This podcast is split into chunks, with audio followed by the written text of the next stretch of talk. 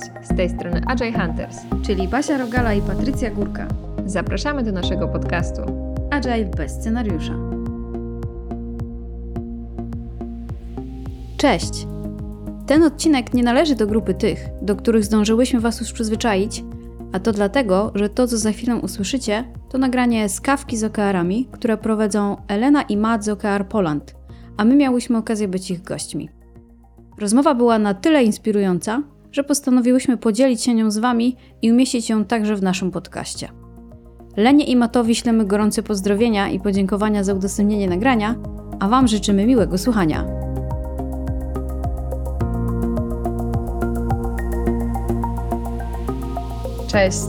Cześć Wam, cześć OKR Poland, cześć Agile Hunters, cześć Basia, cześć Patrycja, cześć Mateusz. No i ja jestem Elena. Cześć, wow, jacy ludzie dzisiaj są tutaj u nas, z którymi współpracujemy też, także słuchajcie, nie możemy dzisiaj lipy opowiadać, nie? Chociaż ja nie wiem, ktoś jest gotowy, żeby nie opowiadać.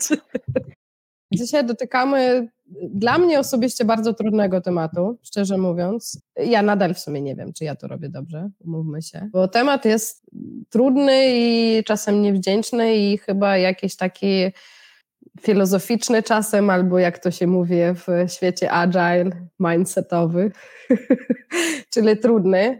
Może jak nas ogląda jakieś młodsze pokolenia, to stwierdza, co te dziadki tam opowiadają, przecież to jest naturalne i wszystko w ogóle, o czym wy rozmawiacie, przecież problemu nie ma.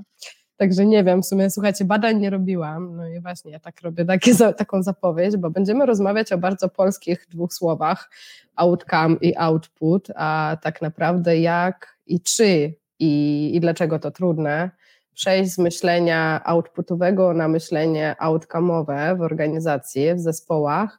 I teraz przetłumaczę te dwa polskie słowa, bo nie wszyscy lubią te anglicyzmy, ale niestety, no i chyba tutaj w ogóle się zaczyna ten początek. W języku polskim nie ma rozróżnienia, nie ma takich słów na to, więc być może to też jakby na razie jesteśmy gdzieś tam kulturowo, jeszcze gdzieś po prostu, bo nie mamy nawet tego słowa, o czymś to świadczy. Output, czyli tak naprawdę to jest, no właśnie, to jest takie działanie, myślenie działaniami, zadaniami, projektami.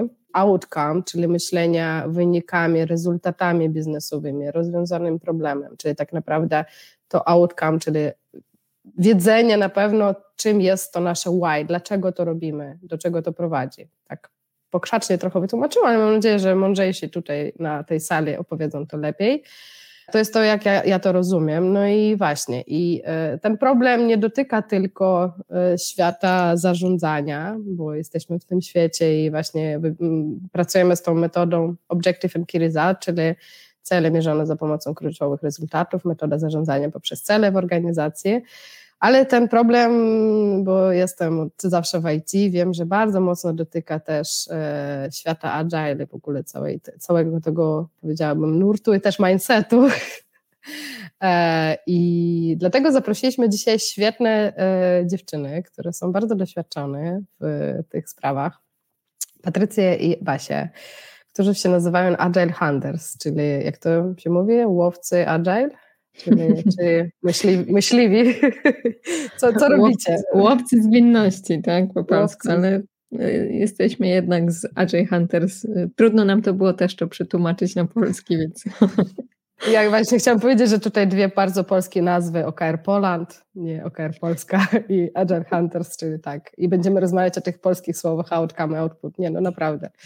Dzisiaj tak myślę, potrzebujemy tłumacza. Dziewczyny, powiedzcie parę słów, bo o nas naprawdę tyle osób chyba słyszało, w sensie na tych kawkach, bo jednak gościmy, jesteście gośćmi, więc dzisiaj jest też czas dla Was. Powiecie, skąd przychodzicie i powiecie trochę o sobie. Jak to w ogóle stało, że staliście się łowcami zwinności? Tak. Gdzie ją łapiecie? W lasach, w błotach? Gdzie ją łowicie? I tu i tam. Generalnie z Basią sobie się znamy. Pracowałyśmy w jednej firmie 8 lat temu, chyba się poznałyśmy gdzieś tak mniej więcej. No i od ponad 4 lat już działamy jako właśnie Agile Hunters, bo pojawiła się gdzieś taka wspólna idea tego, jak my się wdrażałyśmy w cały świat zwinności, to jakby dzielenie się tą wiedzą nie było tak popularne, mam wrażenie, jak jest teraz, więc te parę lat temu stwierdziłyśmy, no nie ma czegoś takiego, zacznijmy coś takiego robić i dzielić się naszą wiedzą. No i tak zaczęłyśmy razem działać. W świecie zwinności obie jesteśmy właśnie gdzieś tak od tych 8-10 lat, może dłużej, Basia, ty pewnie dłużej. Nie widać po Basi, ale jest odrobinę starsza. Ale działamy tutaj w tym świecie zwinności. Każda z nas troszkę obrała inny kierunek, jeżeli chodzi o rozwój, dlatego nasze kompetencje się tam wzajemnie super uzupełniają i mamy też bardzo ciekawe i owocne dyskusje na różne tematy, bo mamy różne perspektywy i różne doświadczenia z różnych środowisk, w których pracujemy na stałe. Super. Ja właśnie chciałam powiedzieć, że trafiliście w takie miejsce, bo w sumie ta kawka powstała właśnie po to, żeby się dzielić wiedzą. Właściwie to tak naprawdę cały OKR Poland też powstał z tego samego powodu, także po prostu czuję tutaj vibe, zgodność na pewno. No bo tak naprawdę my traktujemy tą godzinkę, dokładnie 50 minut, jako miejsce na refleksję. To nie jest tak, że my się siedzimy i wymądrzamy i ogólnie mówimy, jak ma być, tylko to jest taki czas, kiedy my z Mateuszem stwierdziliśmy, dobra, wykorzystajmy to, zapraszajmy też ludzi, żeby porozmawiać na tematy, na które po prostu w tym biegu codziennym nie ma czasu, trochę, wiecie, powałkować, rozkminić. No i dzisiaj rozkminiamy temat, tak jak już powiedziałam, prosty i trudny zarazem. Jak się spotykam z tym problemem, to czasem nie wiem, czy... jak to się mówi, czy wymuszać, czy nie wymuszać, czy zmieniać, czy nie zmieniać, czy poczekać. Kiedyś taka firma zapytała mnie, no dobra, ale co ty robisz, jeśli ktoś nie chce tego zmienić? No to ja pamiętam, że ja odpowiedziałam, no właściwie to nie da się tego zmusić chyba, to chyba trzeba przeżyć po prostu, żeby to zmienić, ale nie zawsze tak jest i nie zawsze tak myślę, więc zmieniam zdanie. Case na case. No i teraz na czym właściwie polega ten problem? Dlaczego to jest tak istotne? Dlaczego ten świat mówi, że jednak praca na outcome'ach jest lepsza, bardziej wartościowa? Z czym polega problem? Dlaczego nie można pracować na taskach? W sensie, dlaczego nie można, nie wiem, stawiać cele outputowe, tak? O co w ogóle z tym chodzi? No, ja mam swoją taką teorię, albo być może tak, mam jakąś tam wyobrażenie sobie o tym, jak wiecie, kiedyś jakby w tym całym rozwoju organizacji, no bo my jesteśmy na jakimś tam etapie ewolucji, tak, w naszym człowieczeństwie, społeczeństwie, rozwoju organizacji i te organizacje kiedyś wszystko się zaczęło od fabryk, więc ogólnie skupiało się na tym, żeby po prostu jakby dowieść, tak, że było jakby był pewien rodzaj managementu, zarządzania, że trzeba było po prostu taski zrobić, że tak powiem, przychodziło się do pracy, fabryka, wykonać konkretną ilość, wtedy się rozmawiało też o czasie dostarczania, o efektywności tego dostarczania i to jakby był taki proces liniowy. Wiadomo było, jaką wartość trzeba dostarczyć, bo to był konkretny produkt namacalny, fajnie, koniec. No i tyle. Natomiast wydaje mi się, że z pojawieniem się świata IT, czyli całkiem dawno, naprawdę dawno właściwie, tak? Znaczy jakby no w sensie w naszym chyba odczuciu, że to jest dawno, ale być może w kontekście jakby tej ewolucji społeczeństwa naszego, nie wiem, mózgu, reakcji jakichś psychologicznych, takich właśnie tego mindsetu, być może wcale nie tak dawno, no bo jakby z pojawieniem się świata IT był ten moment, kiedy dostarczaliśmy, kiedy jeszcze nie było tak dużo konkurencji, tak dużo firm produkujących oprogramowania, tylko się dostarczało w pudełkach, bierzcie kliencie, koniec, kropka, korzystaj, bo nie ma innej opcji, tak? Jakby i czy to tam cię wspiera w tych twoich procesach, czy nie wspierasz, masz się po prostu dostosować.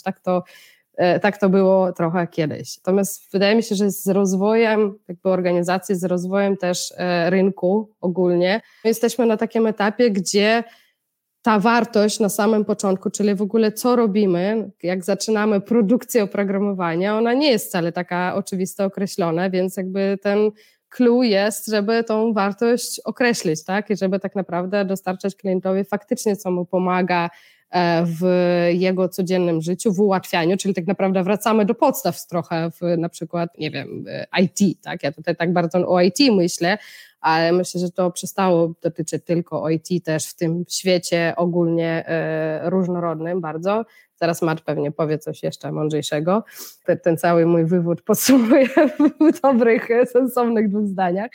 No i właśnie, teraz jakby wracamy. Dlaczego jest ten problem? No bo problem polega na tym, że jeśli ja będę robiła, to ja dopóki nie wiem, jaki rezultat chcę osiągnąć, ja mogę robić i niekoniecznie wiedzieć, czy ja komuś temu komuś pomagam, czy ja osiągam faktycznie rezultat, więc jest ryzyko bardzo dużo czasu i dowiadywania się na przykład na koniec, że no w sumie to, co zrobiłem, nikt ode mnie nie kupi albo jest to niekonkurencyjne. Mimo że się napracowałam, jestem bardzo dumna z tego, że no się czegoś nauczyłam, tak? Czyli ten jakby proces, sam praca, on się odbył, natomiast no rezultat niekoniecznie jest taki, jaki bym chciała, więc z tego powodu wydaje się, że w tym świecie jest bardzo ważne, żeby wiedzieć, po co robimy rzeczy i jaki rezultat chcemy osiągnąć, więc stąd w ogóle ten rozwój, nawet tak wielu metodyk, tak, nie wiem, researcherskich, badania, coraz jakby jesteśmy, faktycznie pracujemy z użytkownikiem, z klientem, bardzo blisko, musimy go bardzo rozumieć,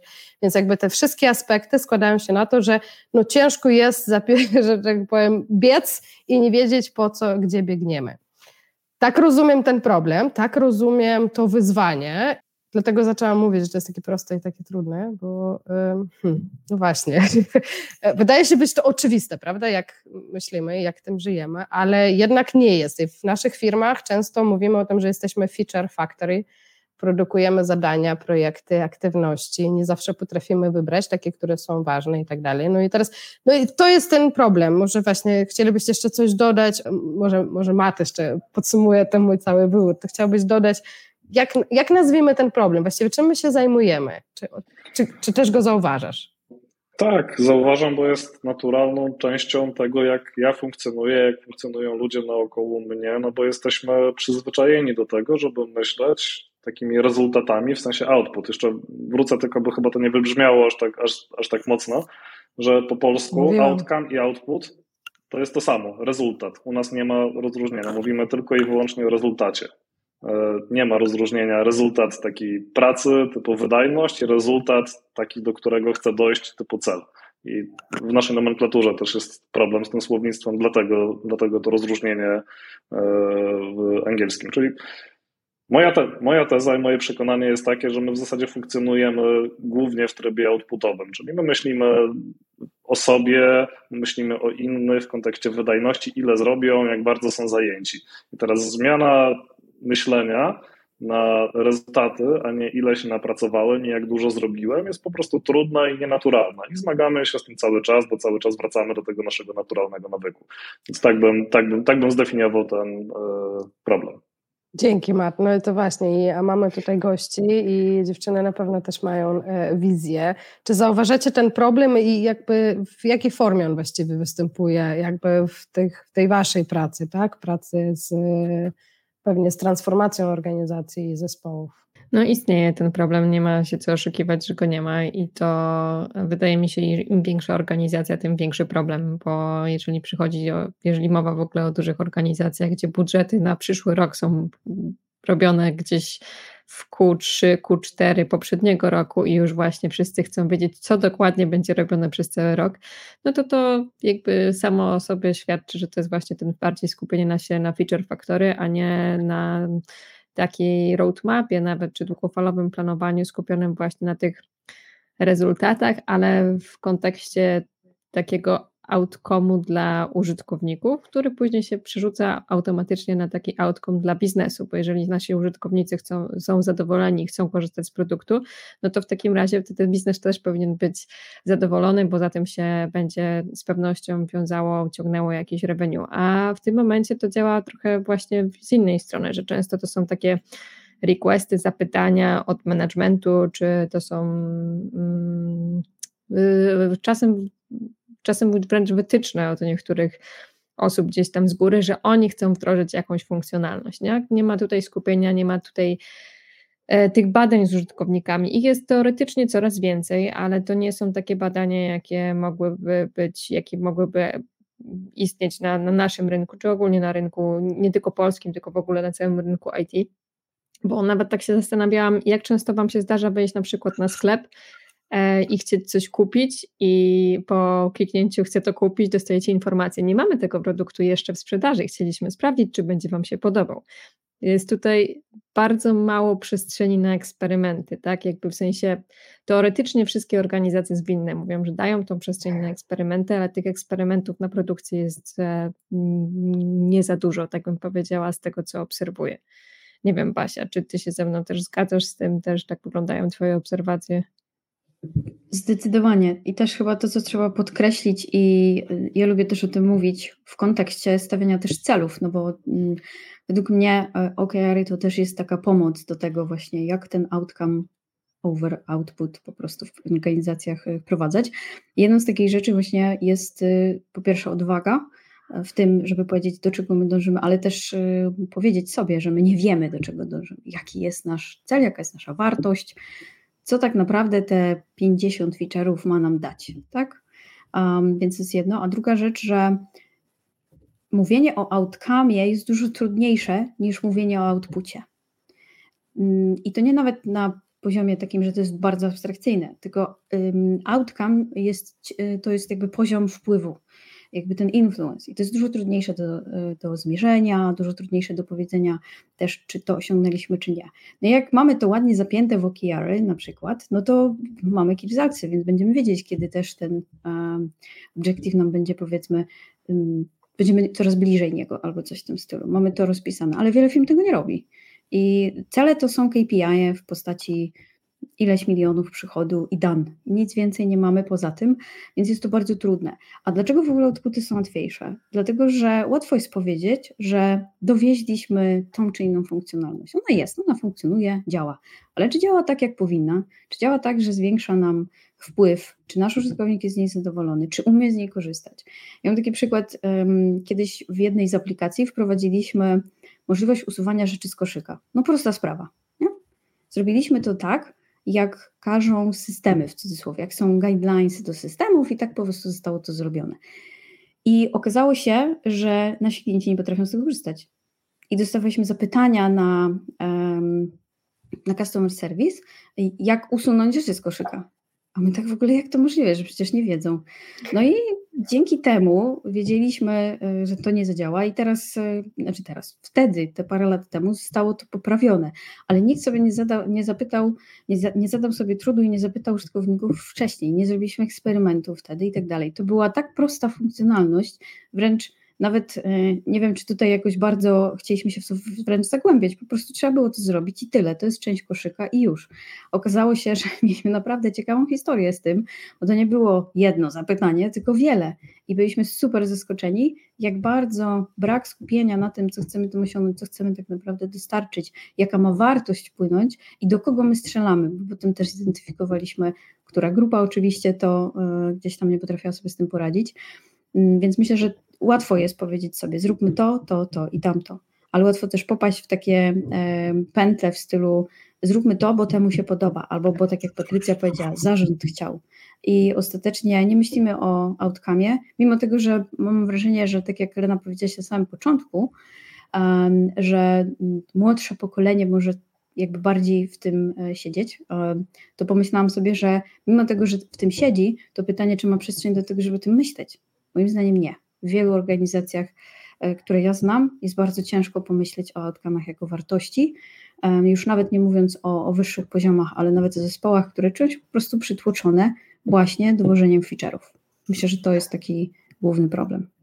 Jest w ogóle super, że o tym mówicie. Tak odpłynę na chwilę w bok, bo słyszę jedną rzecz, która chyba ze mną bardzo rezonuje, bo to jest taki najczęstszy problem albo być może, nie wiem, jakiś objaw tego, że nie ma tego mindsetu, że my ty powiedziałaś, Basia, odwaga, a później powiedziałaś też, że nie mamy właśnie czasu, przestrzeni na to sprawdzenie.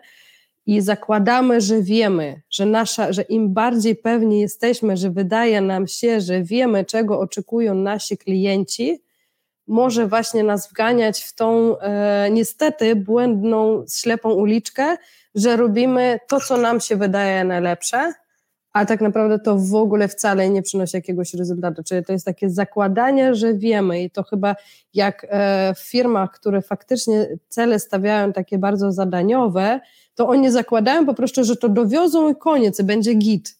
I nie ma tam tej dozy niepewności, czyli tak trochę sprowadza to jeszcze na nazwanie tego problemu. To jest taka zbytnia pewność tego, że tak bardzo wiemy, czego potrzebuje nasz klient, że dowieziemy i po sprawie, nie? No tak, tylko to się ogranicza do według mnie to już zakrawało już wręcz o arogancję, albo taką uświadomioną, albo nieuświadomioną, no bo jak wychodzimy z założenia, że my wiemy najlepiej, no to tak naprawdę po co w ogóle robić badania użytkowników, po co nam UX, po co nam UI. Możemy równie dobrze powiedzieć, zróbmy tak, tylko jasne, to jest bardzo jasne o tym powiedzieć w takim przyjaskrawionym przykładzie, tak jak teraz mówię, ale to, o czym rozmawiamy, mam wrażenie, to taki bardzo nieoczywisty przykład, gdzie mamy, jak to Elena nazywa, błędy poznawcze, przez które nie zadajemy sobie tych pytań. I ze mną też mocno zarezonowało to, co mówiłaś przed chwilą, o tym braku czasu, no bo jak nie mamy systemowo w organizacji zorganizowanego czasu albo przestrzeni na to, żeby sobie zadawać te pytania, tylko liczymy na to, że ktoś kiedyś znajdzie czas albo ktoś kiedyś pomyśli, no to trudno to robić w powtarzalny sposób. Tak samo jak przy wdrażaniu procesów, jeżeli nie dajemy ludziom w organizacji narzędzia, w zasadzie takiej drogi, żeby łatwiej im było robić jedną rzecz, a nie drugą, no bo tak ja postrzegam dobrze wdrożony proces, że po prostu ludziom trudniej robić złe rzeczy, łatwiej robić dobre rzeczy.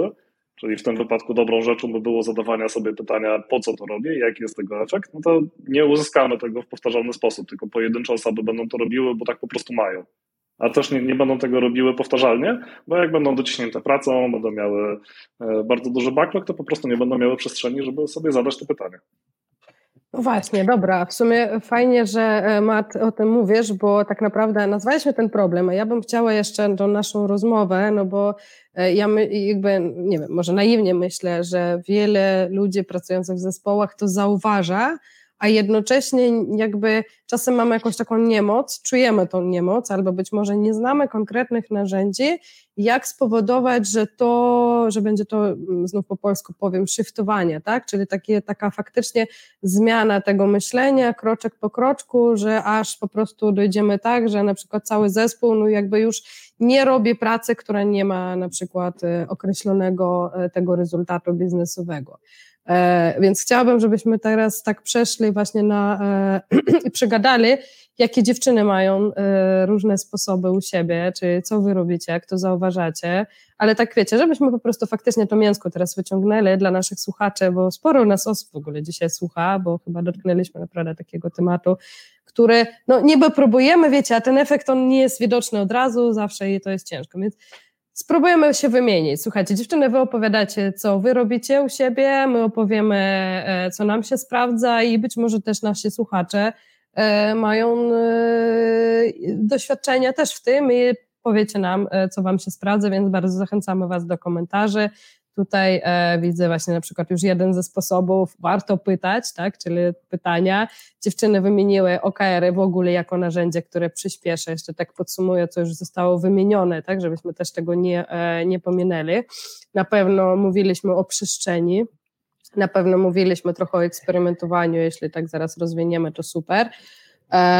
No i właśnie mówiliśmy o procesach, o jakimś takich powtarzalnych mechanizmach w organizacji, które poniekąd trochę wymuszają zadawania tych pytań, tak, albo robienia badań użytkowników. To tak podsumowałam tylko te rzeczy, które pokrótce każdy z was wymienił, żebyśmy to dopisali do naszego narzędziownika, że tak, tam patrzeć, jeśli zauważasz problem, patrz tam, tak? Mhm. No właśnie, dobra, to dziewczyny, tak. Powiedziałaś o pytaniach i tak przychodzi mi do głowy, że samo pytanie, w sensie powiedzenie, że warto pytać, to za mało, bo trzeba też zadać odpowiednie pytania. Bo można zapytać, na kiedy mam to dowieść, tak? No. Pytanie jest pytaniem, ale niestety nie daje nam tego, co się chce osiągnąć. Właściwe pytania są super ważne i pewnie takie pytanie, dlaczego to robimy, po co to robimy, jaki mamy z tego efekt, co chcemy mieć na końcu. I tu przychodzi mi cała masa technik agile'owych, user stories, tak? Przecież samo w sobie jest wpisane nakierowanie się na wartość, tak? Mamy kwestię pętli krótkiej. No jeżeli mówimy o agile'u, czy tam o zwinnym podejściu do tworzenia oprogramowania, czy w ogóle do tworzenia produktów, to fajnie by było mieć krótkie pętle zwrotne, tak? Czyli jeśli mówimy sobie, że coś wdrożymy, to nie mówmy, że będziemy wiedzieć, co się tam z tego wykluje za pół roku czy dłużej, tylko dowiedzmy się tego szybciej. Między innymi to się bardzo łączy z eksperymentami. Więc jakby te pytania, ta pętla zwrotna i też takie, jak powiedziałaś, procesowe podejście wsparte nastawieniem, że to chcemy, ale nie nastawieniem na przykład tylko organizacji albo tylko zespołu, tylko całego tworu kolektywnie, takiego, żeby wszyscy wiedzieli. I to jest też moim zdaniem tak zwana akcja edukacja, tak? Nie powinno być tak, że ja na przykład jako, nie wiem, product owner potrafię to i wiem, jak to zrobić i zadam te pytania, ale odbiję się od ściany, bo nikt inny nie kuma, po co ja to robię. Więc też taka świadomość, budowanie tej świadomości, no i moim zdaniem to jest jeden z takich czynników, którego bardzo brakuje, a czasem takie proste kroki i już można coś z tego tytułu osiągnąć, więc według mnie to są takie podstawy, ale no, łatwo nie jest, natomiast uważam, że może je wdrożyć w zasadzie każdy, na każdym poziomie w organizacji i dosłownie więc można już zacząć od tego, bo to są bardzo proste wątki. Mam taką, jeszcze trochę pogłębiłabym właśnie to, co powiedziałaś, bo powiedziałaś, że właśnie ta edukacja, tak, czy takie zwiększanie świadomości, a masz jakieś takie dobre, powiedzmy, tipy, tak, jak wtłoczyć tą edukację, nie robiąc, wiecie, takiej wielkiej machiny, a teraz wszystkich, całe zespoły wysyłamy na szkolenie, jak to można robić? Macie jakieś takie fajne protipy? Ja myślę, że edukacja krok po kroku, taka powiedziałabym on the go. W zasadzie na codziennym takim pracowaniu, czyli bez takiego skupiania się właśnie, jak powiedziałaś, szkolimy i teraz musicie to już zrozumieć, tylko pokazywanie przykładów. To może się zacząć od jednej osoby, na przykład, nie wiem, choćby rola Agile Coacha, którą my z Patrycją piastujemy, że tak powiem, jest właśnie też od zadawania takich czasem pytań. I trochę takie wbijanie kija w mrowisko, tak? A czy to, co właśnie teraz rozmawiamy, ma sens w ogóle?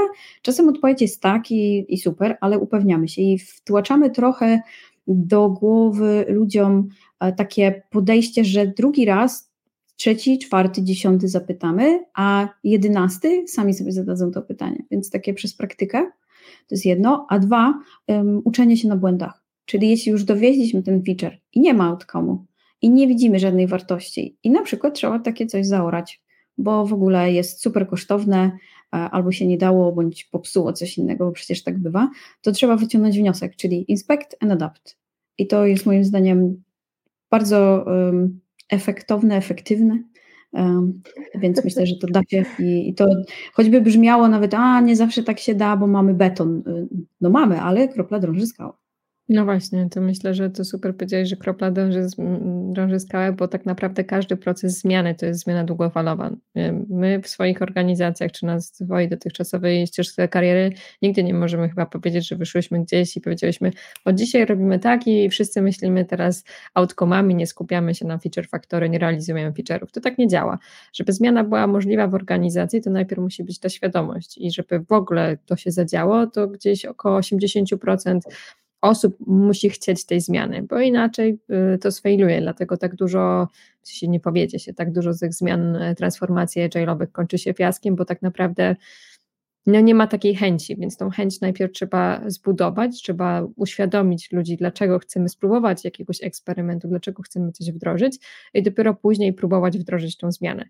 Więc z mojej perspektywy wychodzi na to, że to jest bardzo czasochłonne, takie uświadomienie tego, że nie chcemy się skupiać na budowaniu kolejnych funkcjonalności, tylko na rozmowach z użytkownikami. Mi się kiedyś zdarzyło, że przyszedł gdzieś tam użytkownik podczas rozmów i powiedział, że on chce mieć baton, w sensie przycisk do dodawania tam załóżmy też do koszyka, tak, czegoś. No i tutaj zaczęliśmy się zastanawiać z zespołem, to już było właśnie po pewnym czasie, kiedy zaczęliśmy starać się myśleć outcome'owo, tak naprawdę jaka stoi za tym potrzeba. Tak, że to często użytkownicy, czy w ogóle właśnie osoby, które chcą mówić, co ma być w projekcie zrobione, przychodzą z konkretnymi rozwiązaniami. A to chodzi o to, żebyśmy popatrzyli dalej, co stoi za tą potrzebą. I dzięki zrozumieniu faktycznych tych potrzeb można zbudować takie mapę możliwości, na tej podstawie mapy możliwości można zastosować właśnie, spróbować zaproponować jakieś rozwiązania i te rozwiązania trochę przetestować. Ja tutaj nawiązuję do Teresy Torres i do Opportunity Tree i Solutions Tree. I to są bardzo fajne też narzędzia, które pomagają rozmawiać nam z użytkownikami, tak, robić te interview w jakiś sposób uporządkowany. I myślę, że to się też naprawdę może sprawdzać jako takie narzędzie do tego, żeby ten feedback loop budować, nie po tym, jak już produkt jest wydany, tylko na etapie takiego researchu, czy tak naprawdę doprecyzowania wymagań. Okej, super. Słyszę tutaj dużo takiej pracy poprzez powtarzanie, czyli tak naprawdę zmianę nawyków. No bo mówicie o zadawaniu pytań w odpowiednim momencie, mówicie o odpowiednim nastawieniu, o zmianie tej nastawieniu edukacji, czyli powtarzaniu, aż wejdzie to w krew, aż wejdzie to po prostu w nawyk tego, jak zespoły pracują. A tak jeszcze jakby zrobić kilka kroków wcześniej. Jak wchodzicie do organizacji i widzicie zespoły, które właśnie pracują na tych feature'ach, pracują na tych outputach, to jakie są wasze pierwsze kroki, żeby zacząć pracować z tym nastawieniem w taki usystematyzowany sposób? No bo o co mi chodzi? No podobnie w waszej, jak i w naszej roli ta zmiana się dzieje, dopóki jesteśmy razem z organizacją, ale wystarczy, że nie ma nas jakiś czas, to jest tendencja do powrotu do tych nawyków. Więc sukces mojej roli postrzegam tak, że organizacja robi te dobre rzeczy bez mojej obecności. Więc teraz od czego wy zaczynacie, żeby tak systemowo do tego podejść? Myślę, że się powtórzę od pytań. Trochę w tym prawdy, dlatego że właśnie zadajemy te same pytania. Po co to robicie? Dlaczego to tak? Żeby zrozumieć. Bo być może za tymi odpowiedziami stoi realna przyczyna, na przykład jakiś tam pan właściciel czy pani właścicielka, którzy chcieli to mieć i tyle. I tak dalej. No i wtedy mamy zdiagnozowane, jeszcze z panią właścicielką lub panem właścicielem trochę popracować. Ale tak już poważnie, to ja myślę, że warto w takich organizacjach pokazać trochę lustro. Co przez to, że tak robicie, macie. Bo często jak idziemy do takiej organizacji, to oni mają jakąś potrzebę, prawda? Czyli na przykład wiedzą, że coś nie działa i chcą to poprawić. Mamy już przez nich postawiony jakiś cel, oni chcą to zrobić. Teraz pytanie, czy znów to, co właśnie do czego nas zapraszają, nie chcą wykonać przez outputy, czyli odtikować, że był u nich tam jakiś konsultantka i że to przecież powinno zadziałać. Więc praca na tej potrzebie od samego początku, czyli ja bym nawet powiedziała, że od samego początku pokazujemy, że my nie przyszliśmy tutaj zrobić coś, tylko osiągnąć pewną wartość. I to jest pierwsza rzecz. No i jedna z takich rzeczy, która nam zawsze z Patrycją przyświeca, to od samego początku powiedzenie, że właśnie tak sukces będzie mierzony w ten sposób, że jeśli my z organizacją się rozstaniamy po pewnych działaniach, będziemy widzieć, że ta organizacja z tego funkcjonuje, więc najczęściej też staramy się mieć na przykład osobę, która jest odpowiedzialna i która blisko z nami pracuje, żeby ta osoba w pewnym sensie była kupiona na tyle, że po naszym odejściu będzie w stanie kontynuować to, co się dzieje. Jest oczywiście masa różnych technik do przeprowadzenia jakby takiej zmiany, ale jakby to jest najważniejsze, żeby jakby od samego początku, dosłownie od pierwszego kroku, więc od pierwszego kola, nawet wprost mówić, że nie osiągniemy tego, co chcecie, bo problem na przykład leży gdzieś indziej, tak? I też budowanie takiej otwartości w organizacjach czy zespołach na to, że niekoniecznie to, do czego chcemy dojechać, jest rzeczywistym problemem. Albo to, co sobie wymyśliliśmy, rzeczywiście jest tym, co nas boli. I takie trochę drążenie, tak? Drążenie cały czas, pokazywanie tego lustra, żeby też organizacja oczywiście w taki mocno konstruktywny sposób zobaczyła siebie, bo może być też to właśnie mylne wrażenie na początku, wręcz nawet to, po co konsultant powiedzmy został zatrudniony czy zatrudniona, okaże się totalnie nie tym miejscem. No i mieliśmy parę takich sytuacji, w których po kilku spotkaniach dochodziliśmy do wniosku, że albo organizacja nie potrzebuje konsultanta, bo tam XYZ z jakiegoś powodu, albo no, nie ma tej otwartości. No i myślę, że mogę śmiało powiedzieć, że jakby kończymy wtedy współpracę, no bo to nie chodzi o to, żeby w cudzysłowie kopać się z koniem, jak to po polsku ładnie można powiedzieć. I myślę, tak, że tutaj Basia, przepraszam jeszcze Elena, dwa słowa, powiedziała się o bardzo istotnej rzeczy. Te pytania, które na początku zadajemy, nie zadajemy ich po to, żeby zadać pytanie, że mamy listę pytań do odhaczenia, robiąc jakiś konkretny audyt, tylko naprawdę chodzi o zdiagnozowanie faktycznego problemu, bo to jak zaczniemy podchodzić później do budowania tego mindsetu, tego, że właśnie warto jest pracować na tych takich rezultatach, które przynoszą wartość, faktyczną wartość, to w ten sposób później dobieramy narzędzia, czy w ten sposób później dalej budujemy tą narrację i agendę dalszej współpracy z taką daną firmą, czy z danym klientem.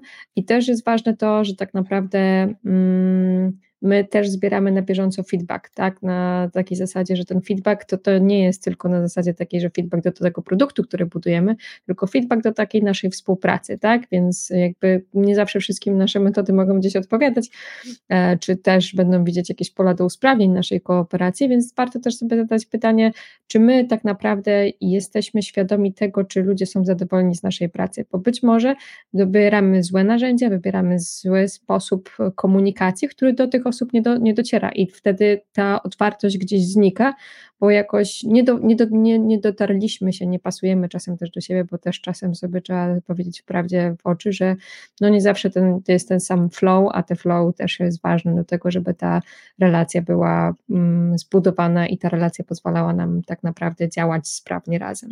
Ja widzę, że Matt się odmutował, bo ja tak mam jeszcze w głowie trochę to, co mówicie. Zaraz jeszcze podsumuję, trochę powiem może o tych takich technikach, które my stosujemy, albo te rzeczy, które na pewno zauważamy, wdrażając też duże zmiany zarządzania, właśnie OKR-y. Fajnie, że o tym mówicie też, może mówicie o tym, że to jest zmiana, że to jest, że jakby w ogóle podejście to jest z change managementu właściwie, tak, czyli z zarządzania zmianą, że to nie jest zmiana od jutra, tylko zaczynamy od małych kroków i rozszerzamy, a ja myślę, że Matt chce jeszcze o tej strategii trochę powiedzieć, bo wiem, że go kusi, więc na pewno chce o tym powiedzieć. Akurat nie, chciałem się bardziej odnieść do tego, słuchając was, że rolą takiego agile coacha jest odkrywanie blind spotów, czyli tego, czego nie wiemy i nie widzimy. Czyli wydaje nam się, że potrzebujemy jednego, ale tak naprawdę nie pomyśleliśmy o tej prawdziwej rzeczy, którą tak naprawdę potrzebujemy rozwiązać. Więc przez te lustro i przez zadawanie tych pytań tak naprawdę wy pokazujecie, co tak naprawdę jest celem współpracy, co tak naprawdę trzeba zmienić. Więc to jest taki fajny element. I tak wracając do tej strategii, o której mówiła Elena, my robimy dokładnie to samo, tylko na poziomie strategii. My też weryfikujemy strategię właśnie dokładnie takimi pytaniami, czyli dlaczego akurat taka strategia, co chcesz osiągnąć, w jakim kierunku chcesz popchnąć tę organizację, żeby ona poszła. To są dokładnie te same pytania i tak jak wcześniej mówiłyście, bardzo często zdarza się, że w tych strategiach jest 3-krotny wzrost, headcount razy 2, przychody razy 5. No i to wszystko jest fajnie, tylko to jest takie życzeniowe, że ja bym życzył sobie, żeby moja organizacja, tylko dopóki nie pójdą za tym jakieś konkretne przemyślenia i nie pójdzie za tym wybór konkretnych rzeczy, które ja chcę zrobić, czyli tak naprawdę zawężenie, w jaki sposób ja chcę osiągnąć te rzeczy, no to jest to dosyć bezwartościowe, no bo mamy milion sposobów na to, żeby podnieść nasze przychody, ludzi możemy zatrudniać, tylko co z tego? Nie o to chodzi, nie to jest celem samym w sobie. To dotarcie do tego, o co tak naprawdę chodzi w tej strategii, jak my konkurujemy, w jaki sposób, co najlepszego jako organizacja z jej ograniczeniami, silnymi stronami, zasobami możemy zrobić, to jest clue tak naprawdę dojścia. No i też robienie tego w zwinny sposób, czyli ja zawsze sobie myślę o tej strategii, że ludzie sobie siadają i mówią, to w 5 lat zrobimy to, a później zaczynają to robić, tak? Siadają raz na rok, raz na 2 lata, sobie weryfikują i nie są tak pewni, że tak zewnętrzne otoczenie się nie zmieni, że świat się nie zmieni, że nie przyjdzie COVID, że nie będzie wojny, nie wiem, że rynki się nie zmienią. To jest zawsze dla mnie fascynujące, jak można uznać, że tak długi okres jest czymś takim relatywnie pewnym. Że jeszcze w naszych czasach teraz. Tak. VUCA, tak to zdaje się. To się nazywa. Teraz już chyba jest czas chaosu, czyli nie wiem. Podobno VUCA już też odchodzi do lamusu, słyszałam. Tak. No też jeszcze to, co mówisz o strategii, to tak mi przyszło do głowy, że ostatnio widziałam taki bardzo fajny film a propos OKR-ów ogólnie. Wystąpienie z TEDxa. Właśnie, też są super, ale akurat to był John Doerr, więc żartowałam. Ale... Miało świetne wystąpienie na TEDxie. W sumie może warto też gdzieś linka podesłać. To może tu podać te... Mam jeszcze otwarte, bo jeszcze sobie oglądałam go drugi raz przed naszym spotkaniem. To wystąpienie jest skupione właśnie na trochę takim podejściu do outcome'ów. Mówię oczywiście o tym, jak działają OKR-y, czym są w ogóle. Natomiast John skupia się na tym wyższym celu, jakby właśnie, nawet jeszcze bym powiedziała długofalowym. I tam podaję przykład 2 firm, Jedna to jest firma taka bardziej związana z medyczną, jaki jest cel w ogóle, skąd się wzięła wizja i misja, a w drugim mówi o Bono, który gdzieś tam swój altruizm mocno zakorzenił. I polecam wszystkim w ogóle to wideo, bo ogólnie rzecz biorąc świetnie pokazuje, na czym polega posiadanie tej misji, tej strategii, dokąd chcemy dojechać, tak? I potem pod tym dopiero można myśleć właśnie o celach, o tym, jak chcemy to zrobić, bo jeśli my będziemy myśleć kategorią właśnie chcemy mieć super stronę, no to jest bardzo niskie maturity organizacji, tak? Co my tak naprawdę chcemy w cudzysłowie zmienić w świecie tym, że to wieziemy, i myślę, że od tego się też zaczyna. Jeśli firma wie, jaka jest jej misja, często się mówi, że tam misja, wizja i coś tam jeszcze firmy to już dawno przeżytek, moim zdaniem nie. Jeśli firma totalnie nie wie, po co istnieje, oprócz tego, żeby zarabiać pieniądze, tak, co chce zrobić, nawet niekoniecznie już mówię tutaj o takich pobudkach jak ma Bono, ale o tym po prostu, żeby po prostu wiedzieli, co oni chcą zrobić ze sobą, tak, bo jak nie wiedzą, no to nie ma o czym rozmawiać i myślę, że często też firmy z tym się muszą uporać na starcie i niejednokrotnie pewnie zakładam, że wy też się z tym spotkaliście, że jak zapyta się firmę o to, jaką mają wizję czy misję, to mówią, no tak, wiemy jaką, ale jak zapytasz, no dobra, no to powiedz mi teraz. No i jest cisza na sali, nie? No bo jakby nikt w ogóle tego nie wie. Albo mówią i każdy ma inną, więc takim ćwiczeniem, które warto jest zrobić, to poprosić każdego, żeby napisał, jak rozumie i cel, i misję firmy na karteczce i później to jest takie fajne uświadomienie sobie, jak nawet wiele osób na takich menedżerskich czy wysokich pozycjach nie zdaje sobie z tego sprawy, po co tak naprawdę ta firma istnieje, tak? Oprócz tego revenue to nic innego nie jest istotne. Tak, albo nawet prościej, co najważniejszego firma musi zrobić w najbliższy rok. Nawet to jest bardzo często dużym problemem. Tak, i właśnie dokładnie to samo robimy też, jak zaczynamy wdrażać OKR, czyli tak jak Matt powiedział, zaczynamy od samego początku. Ja w ogóle chciałam powiedzieć, że ja tak naiwnie myślałam, że my w 50 minut wymienimy wszystkie techniki, a ja sobie robię notatki i wypisałam 17 rzeczy już, które wymienialiśmy tutaj. Są z różnych kategorii, zarówno z kategorii procesów, jak od góry, jak metodycznie, tutaj właśnie Patrycja wspomniałaś różnych autorów, czyli tam Opportunity Tree, Solutions Tree, pojawiają się techniki, które są bardzo mocno z user researchu, gdzieś tam z analizy biznesowej, z product managementu się pojawiają z tych obszarów, z zarządzania organizacją, więc takich różnych technik, o których wspomnieliśmy, jest mnóstwo, więc ja nie wiem, czy trzeba będzie jakąś dogrywkę zrobić.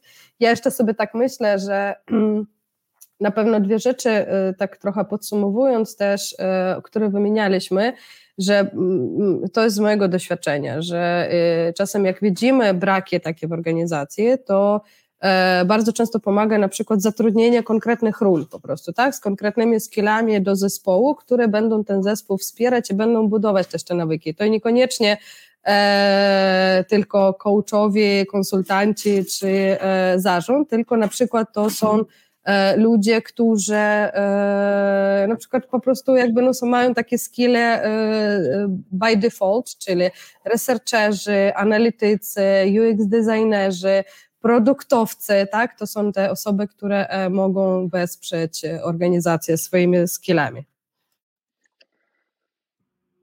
Tutaj ja widzę, że mamy w komentarzach jeszcze bardzo fajne pytanie, bo już będziemy kończyć, więc jeszcze chciałbym kilka pytań od naszych gości. Kasia zadała bardzo fajne pytanie moim zdaniem. Czy cel produktu, czyli product goal, może się przyczynić do lepszego definiowania outcome'u na wielu poziomach? Zarząd, menadżerowie, zespół. Ja odpowiem tylko na pierwszą część, czy product goal pomoże zarządowi? No jeżeli zarząd nie ma zebranego tego, o czym przed chwilą mówiliśmy, czyli wizji firmy, strategii, celu na najbliższy rok, no to prawdopodobnie nie, no bo nawet trudno będzie zarządowi taki cel określić, no bo jak w Alicji w Krainie Czarów, jak nie wiesz, gdzie idziesz, to każda droga cię tam doprowadzi, pytanie jak szybko, więc zarządowi to nie pomoże, ale całej reszcie organizacji tutaj wam zostawiam, drogie panie, bo tutaj już chyba może bardziej pomóc. Ja myślę, że dobrą odpowiedzią na to pytanie jest to zależy, tak? Bo jak ten produkt goal i przez kogo został tak naprawdę zdefiniowany, nie? Więc to tak jest też trochę na zasadzie takiego tematu rzeka. Zależy, jakie wartości brzegowe, warunki brzegowe przyjmiemy na początku, tak? Że ten produkt goal jest naprawdę dobrze zdefiniowany. Co to znaczy, że jest dobrze produkt goal zdefiniowany? Bo dużo osób ma taką pokusę, czy twierdzi, że ma dobrze zdefiniowany produkt goal, a on wcale nie jest dobrze zdefiniowany, więc to jest wiele też składowych z tym związanych, ale zakładając, że tak naprawdę ten produkt goal jest dobrym celem, celem produktu, to faktycznie on może być pomocny. Co więcej, ja bym dodała, że zrozumienia się na tych wszystkich warstwach organizacji, nie? Że i zarząd musi rozumieć, gdzie idzie organizacja, i zespół musi rozumieć, produktowy, jak ten produkt wpisuje się w tą strategię tak naprawdę organizacji i wizję, i zespół musi rozumieć, jakie są implikacje, więc potrzeba bardzo dużo zrozumienia. I bardzo dużo dependencji, jest dużo zależności jest między tym, więc to tak, z jednej strony to zależy, ale Basia, bo weszłam Ci chyba w słowo. Ja chciałam tylko powiedzieć i podkreślić, że to, co mi odpowiedziałeś, że to wymaga zrozumienia, czy też jakiegoś takiego przenikania się tych rzeczy, to jest właśnie ten klucz. Jeśli się to osiągnie, to tak naprawdę to pytanie, czy to nam pomaga, już wręcz będzie zbędne, bo to się będzie po prostu jedno z drugiego rodziło, będzie to wynikało, przez siebie będzie przechodzić i jakby każdy, wręcz mówiąc nawet na najwyższym poziomie, będzie miał na myśli to, co się dzieje niżej, bo to po prostu jest ze sobą mocno połączone. Ja na przykład nie wyobrażam sobie firmy na przykład produktowej, w której jest kilka produktów i te produkty nie korespondują ze sobą, jeśli chodzi o wyższy cel, tak? No bo jest gdzieś coś, co jest na górze organizacji i to mogą być totalnie inne produkty, mogą być w różnych grupach i mogą mieć trochę inne obszary działania, ale czy one korespondują do tego, co mamy na samej górze? Jeśli tak z góry to weźmiemy i będzie działać, to będzie naprawdę super. Co więcej, jak mamy dobrze ustawiony product goal i nawet ja bym się pokusiła wręcz, myślę, że się tam zgodzicie, on powinien być outcome'em, w sensie to nie powinien być output, tak? Product goal nie powinien być outputem.